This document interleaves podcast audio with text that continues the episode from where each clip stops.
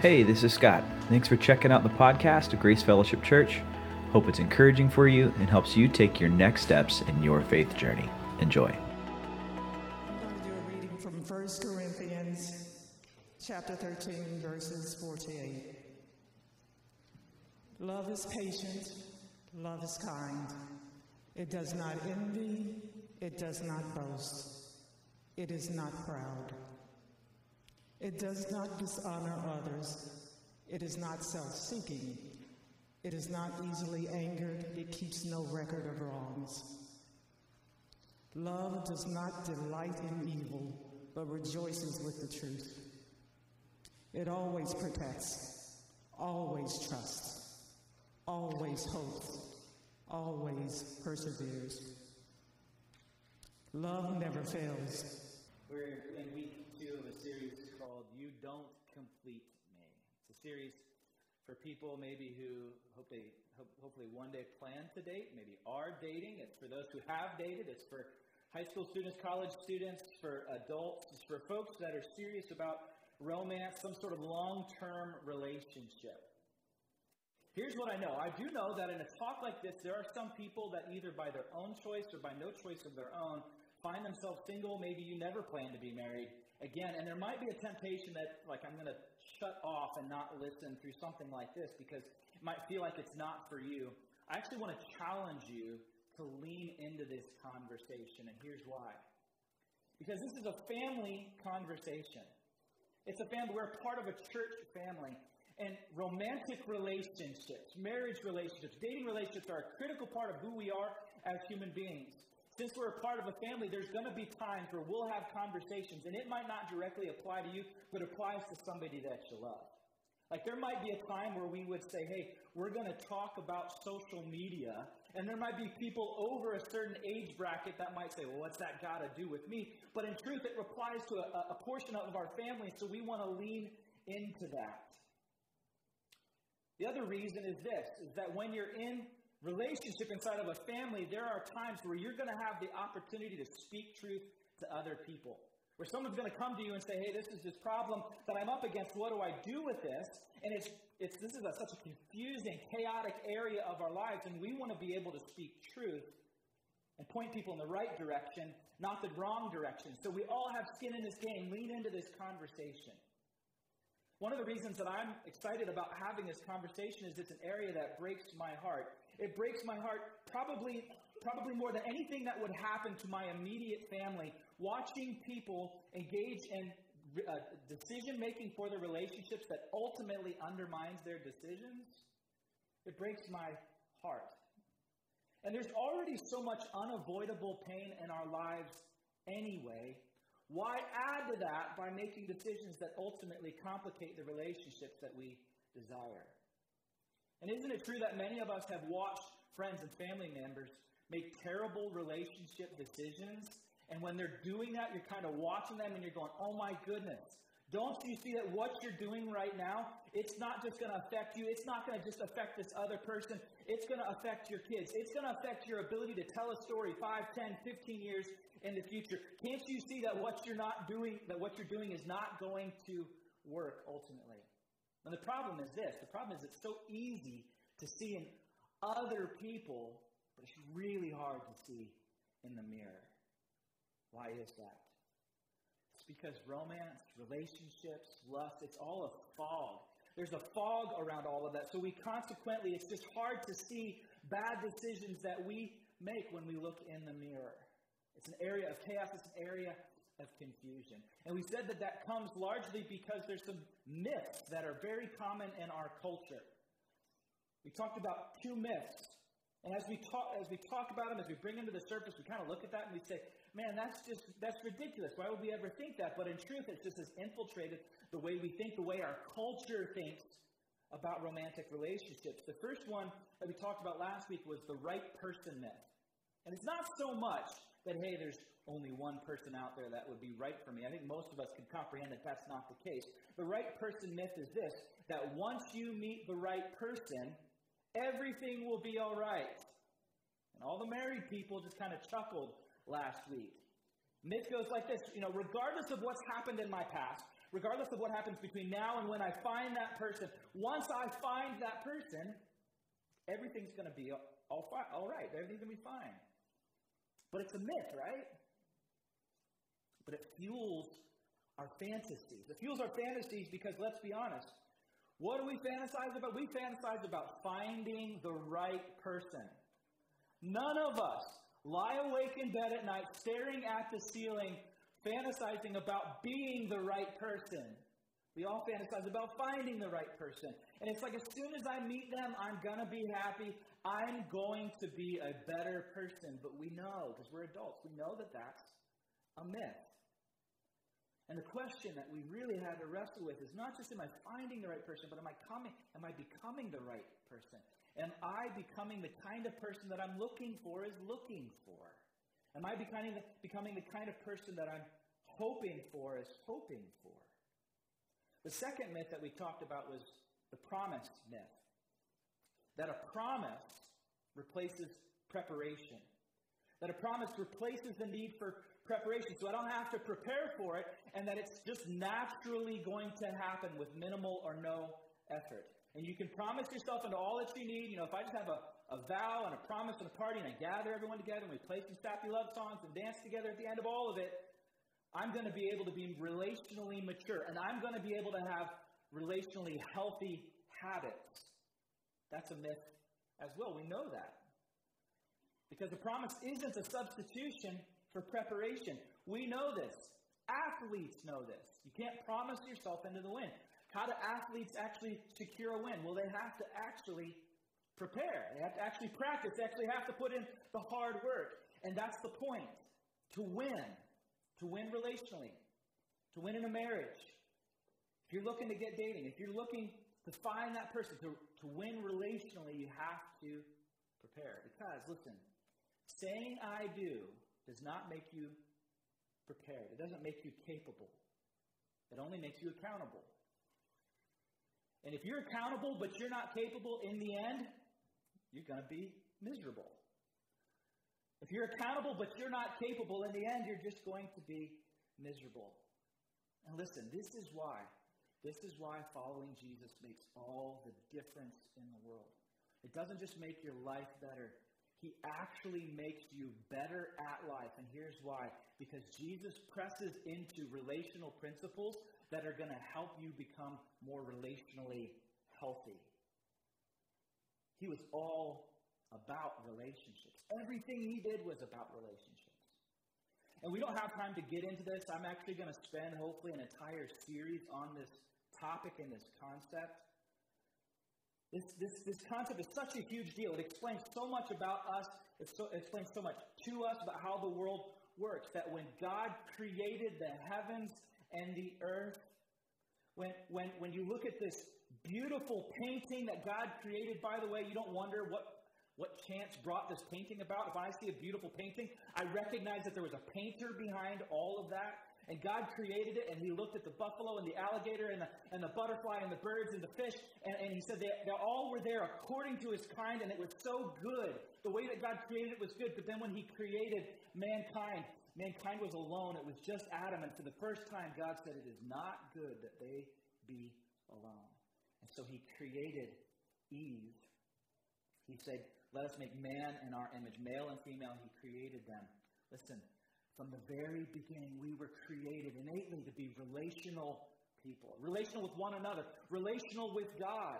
The reason that Jesus came in the first place was so that we could understand the heart and the mind of God, so God would make sense to us, that we could understand Him and, and have a relationship with Him.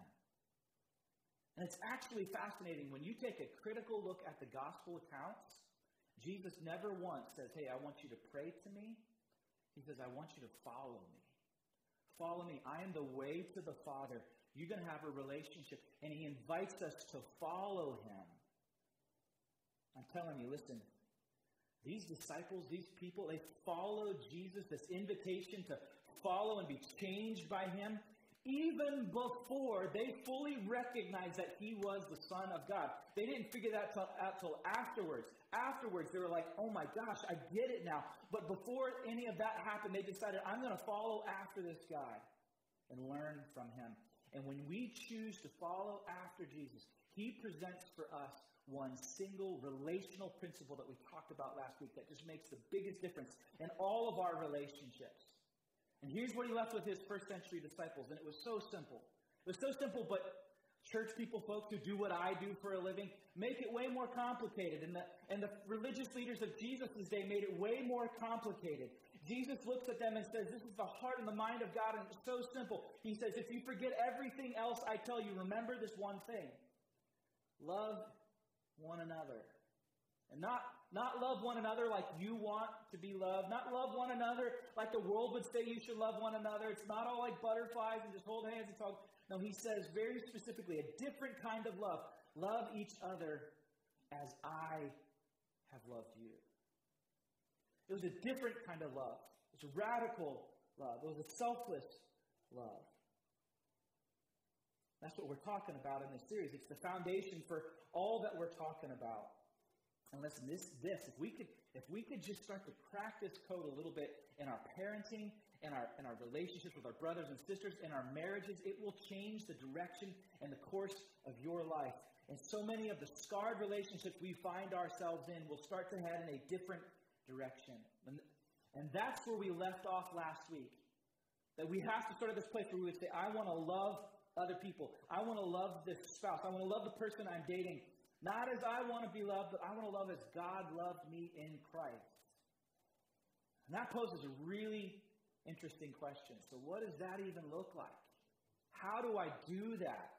Practically, what does that look like for me to live that out on a day by day basis? And that's what we're going to look at this week. We're going to look at the fine print. Not the fine print like, aha, I got you, fine print, but the fine print that makes you fine. Remember, you remember in high school when you'd see someone and you say, man, that, that lady, that guy, he, he's fine. He's fine. She is fine. What were you saying? You're saying there's something dignified. Not just hot. Yeah.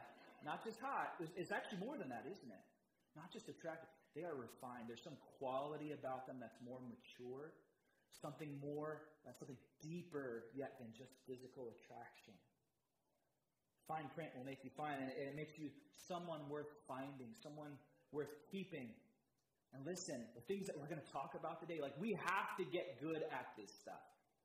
And if you're dating, if you're thinking about dating someday, students in the room, this is the kind of thing that you actually have to begin preparing for right now. You have to prepare for it right now. Do you know what everyone else is doing? Preparing, everyone else is preparing to be better in bed, but you're going to prepare to become a better person awkward pause there. because by the way, listen, this is worth this is worth the price of admission here today. Romance is fueled by exclusivity. It's not fueled by experience. Romance is fueled by exclusivity. It's not fueled by experience. Think about this. Imagine yourself in the throes of passion with the one, and you look at that person, you say, Baby, you are one of a million.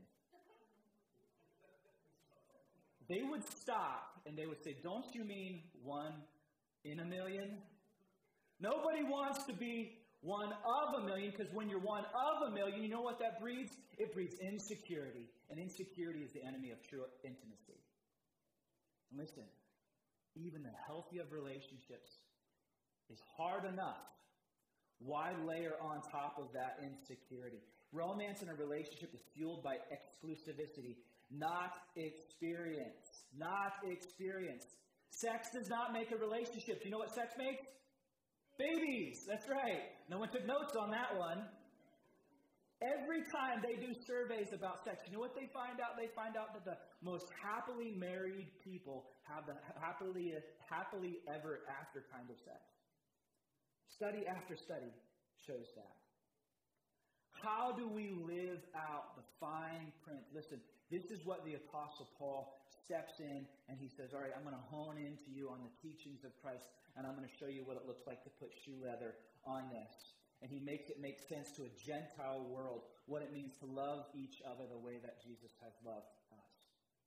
Now, listen, whenever, whenever we're in the New Testament, whenever we have the Apostle Paul, James, Peter, These are people, and what they're doing is they're unpacking the teachings of Christ, these imperatives of Christ.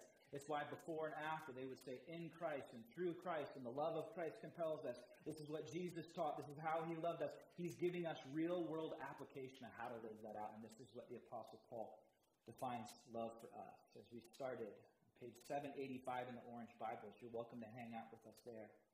And listen, if you don't have a Bible, just keep, keep one. We'd love to give it to you. Page 785, this is what he says. He says, Love is patient. Love is patient. Love is not pushy. If someone is pushing you, they're not loving you. Loving somebody gives them room because you don't want to be pushed. You don't want to be rushed. Here's what patience is patience is doing life graciously at someone else's pace. Graciously doing life at somebody else's pace. And listen, it's not just an action, it's an attitude. It's not just what I like what I do, it's the attitude that I have as I'm accommodating to you at your pace. And I'm going to have a gracious heart. When I shop, I am a tactical shopper. Do I need shoes? Yes or no? Do they fit me? Yes or no? I'm in, I'm out. I know the answer to that very, very quickly. I'm a tactical shopper. That's my pace. You know whose pace is not that way? The ladies in my life. Their pace is not that way. You know what I've learned after 22 years of marriage, men? Is that when we are picking out clothes, like we have one, maybe two questions to ask. Is this like for work or do I mow the lawn in this? Like that's how complicated our decisions are. When ladies are picking out what they wear, they have a hundred different questions they're asking. Will these match my pants? How dirty are they going to get? Are they cute? Do any of my friends have these kinds of shoes? Will the heel size work with my pants if they're longer or shorter? Do I have shoes that are already like these shoes? Will my friends like these shoes? Why do they take so much longer? It's because they're asking a lot more questions, aren't they? Now, when I go to the woodworking store, my list of questions gets a lot longer. And now, Jen's the tactical one.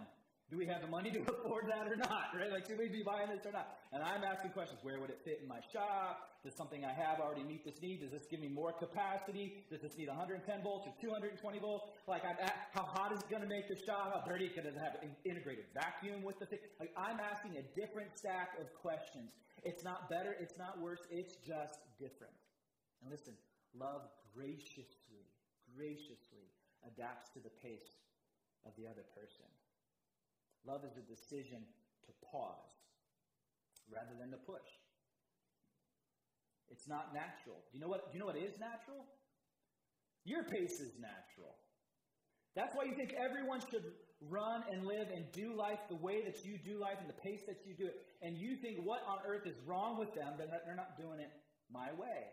And that is the cause of so many relational challenges you know, why, why won't you hang up the coat the way that you want, the way you want, I, I want you to hang up the coat. Why won't you finish the project right when I need you to finish the project? What's taking you so long at Walmart? That is the course of so many of our relational challenges we go through.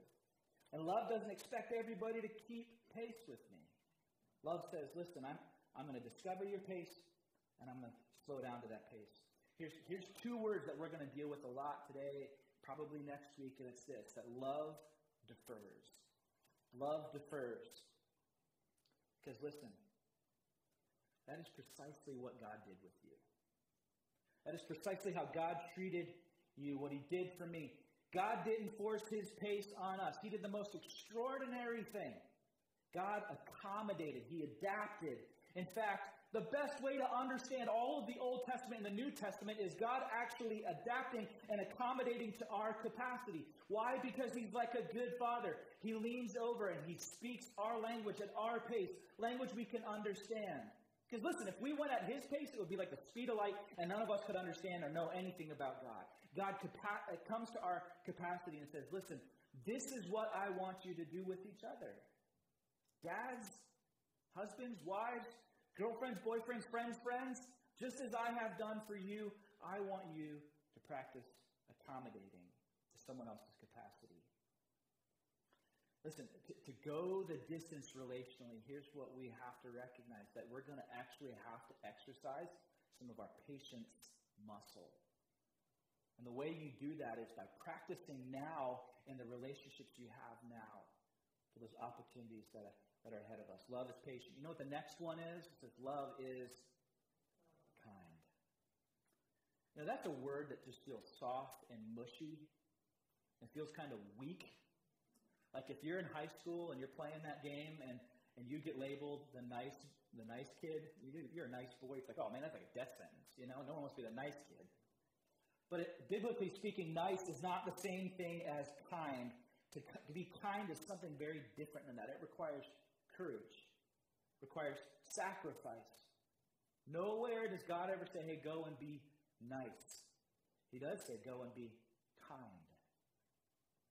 And the word behind this word kind in the Greek language is the word Christos, and here's what it means. It refers to a fine wine one that is aged, one that has mellowed, one that's lost its acidic edge. It doesn't have a bite, in it, a bite to it. It's not abrasive or blunt. It's smooth, like a fine Cabernet. It's not being grouchy. It's not having a harsh edge. It's mellow. It's smooth. Listen, especially men, we need to know this that kindness is actually an expression of strength. Unkindness is weakness. It's, it's weakness because it's showing that you can't bridle yourself. You can't control your tongue. You can't control yourself. That's why it's weakness. And I just let me float this definition to see if it's helpful for us. You know what kindness is? Kindness is simply loaning someone else your strength rather than reminding them of your of their weakness. It's loaning them your strength rather than reminding them of their weakness. It's when, hey, you know, you're not quite tall enough to reach that. I've got a strength. I can reach it. I'm going to do that for you. It's, you know what, your life is kind of falling apart right now, and emotionally you're a mess, and you're not able to make decisions. You're not able to kind of hold up yourself. So here's what I'm going to do. I have that emotional strength right now. I'm going to come alongside you. I'm going to encourage you. That's kindness. Loaning someone your strength rather than reminding them, man, why do you keep needing me to get that for you? Your life is just a mess right now. What's wrong with you? Doesn't remind them of their weakness. It's doing for others what God has done for us. It's doing for others what people can't in the moment do for themselves. Kindness is love's response to weakness. Paul said this in Romans chapter 5. He said this last week.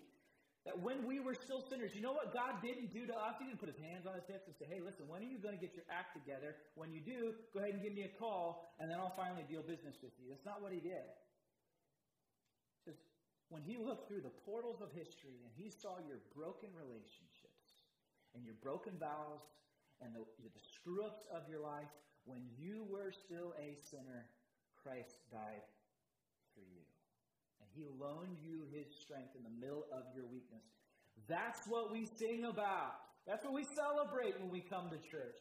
God says, listen, okay, you get all of that from me. You're so grateful for it. Now, listen, I want you to do this for other people. Loan them your strength patiently instead of reminding them of their weakness and where they fall, fall short. So here's, here's the question just to think about this morning. What's your go to response to weakness?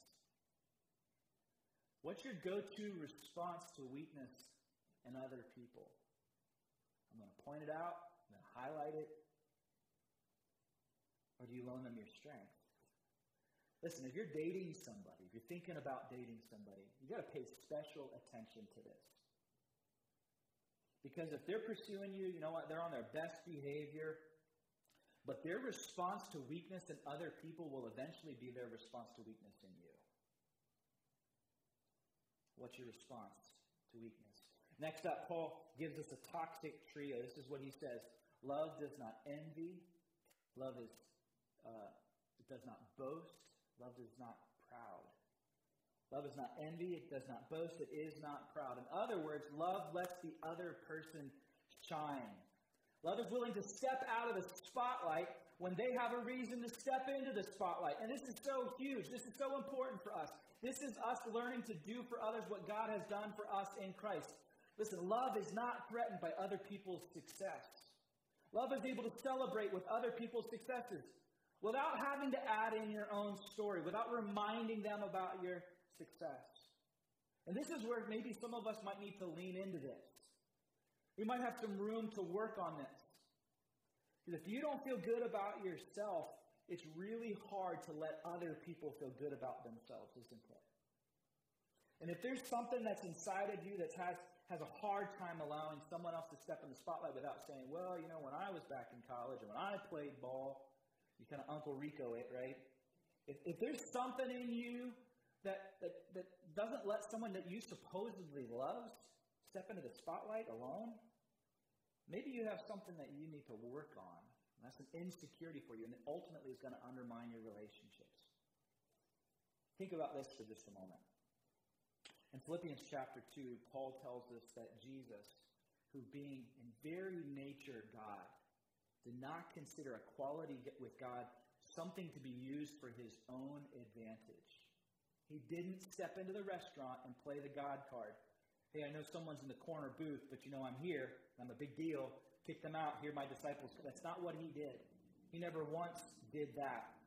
When he had every right, when he earned it, he never insisted upon it. He says, This is what I want you to do for other people as well. Do exactly that. I want you to forego your own privilege. I want you to forego the credit that you deserve and maybe the, even the opportunities for you to step into the light in order to highlight what someone else has done. Do you do that? Do you do that? There's, there's something in you that just says, you know, I got to throw my hat in the ring here and I'm going to step in. And that's just going to undermine your ability to have a healthy relationship. Play, pay close attention to your internal reaction to the success of others around you. This next one is just so, so, so important in our culture. We could spend our whole time talking about this one. This is what Paul says. It's a word that we don't use very often. He says, Love does not dishonor others. Love does not dishonor. It doesn't act disgracefully, dishonorably, indecently. Uh, maybe a year or two ago, I saw this video of a lady who was going to run a social experiment, and she just wore black pants, a black shirt, the kind of thing that I would possibly wear. And she had a camera kind of hidden, follow her around the streets of New York for a full day. And it just recorded all of the interactions that she had with people. And everywhere she went, there was just video clip after video clip of, of guys sitting on the street corner, cat calling here, hey baby, come this way, and, and propositioning her and like dishonoring her as she walked.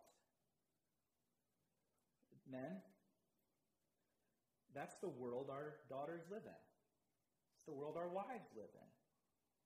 Never once have I had to walk through the streets of downtown Frederick and worry about being catcalled as I walk. I know that's hard to believe. I know it's really a stretch. I've never had to worry for my safety. You know what a difference that would make? If you resolve that every day of the rest of your life, you're not going to treat a woman with dishonor you know how unique that would make you in the world that you would never dishonor another woman for the rest of your life? Do you know how much that would make you look like Jesus Christ in this world? You know, Jesus gave dignity to people publicly, even when they did not necessarily deserve it. The woman caught in adultery, she deserved to be dishonored, and yet he gave her dignity and respect. The Samaritan woman who had was just like on her fifth broken relationship. Jesus gave her dignity and respect. We don't use the term honor very often, but it means this it means to treat somebody as worthy of public regard or esteem. I'm telling you, man, honor is at the heart of every satisfying relationship. And then Paul kind of does us a favor because he starts to flesh out what that honor actually looks like. He says, listen, if you want to honor the other person, here's the practical side of it. Love is not self seeking. You just value other people over yourself. Not because they're more valuable than you. That has nothing to do with it. They're not more valuable than you are. But you live as if they are more valuable. Why? Because that's what God did with us. Here's, here's the thing, guys. Listen to me. All of you know how to do this. This is not hard. Imagine you could have a dinner or a lunch with some famous person, politician, actor, recording artist. How would you behave? How would you prepare for meeting with them? Would you show up early or would you show up late? You would show up really early because you want to honor them. That's what honor looks like. You don't need any lessons. You would show up early, and you, you know, if like all of a sudden you're, Taylor Swift shows up late, you're not like, come on, I've got better things to do. Where have you been? You'd be like, oh, I'm just so honored that you could spend this time here with me. It's okay, and thanks for doing this here. That's what it looks like to defer. That's what it looks like to honor somebody. Now, can I just give some dangerous advice here to maybe some of those people who are thinking about dating? You're maybe in the middle of dating. Some of our students here. If you're with somebody who's consistently dishonoring you, break up with them. Break up with them right now, like today. If they're shacking up with you, but they're not willing to put a ring on it, it's because they're protecting their escape clause in order to find something better, and that's not honoring. That's not honoring. That's dishonoring you. If every time you're in public they cut you down, they make you look foolish, get out of that relationship. I never advise engaging in conflict over text, but you have my permission on this one. Just text them now and say, hey, I don't think this is going to work out.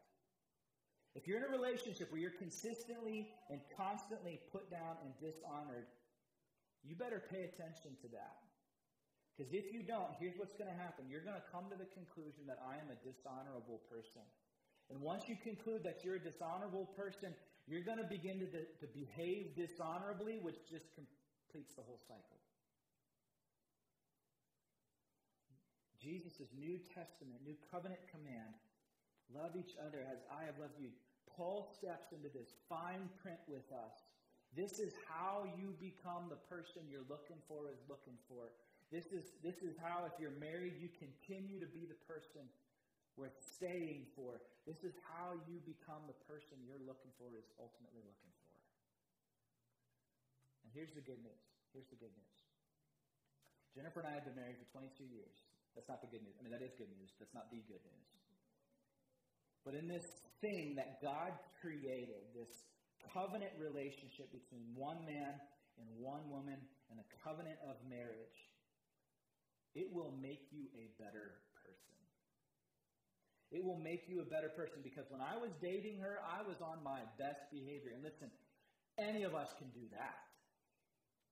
But when I'm locked in and I'm not going anywhere, and now all of a sudden I'm confronted with the rawest version of my terrible self, and all of a sudden all of those muscles of patience and honor and selflessness actually have to gain some strength and stamina, I actually become a better person.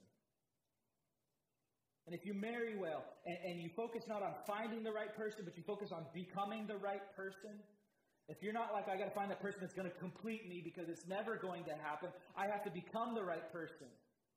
All of a sudden, you're going to face your selfishness at a deeper level, and you become a better you through all of that. That's why following Jesus doesn't just make life better, it makes you better at life.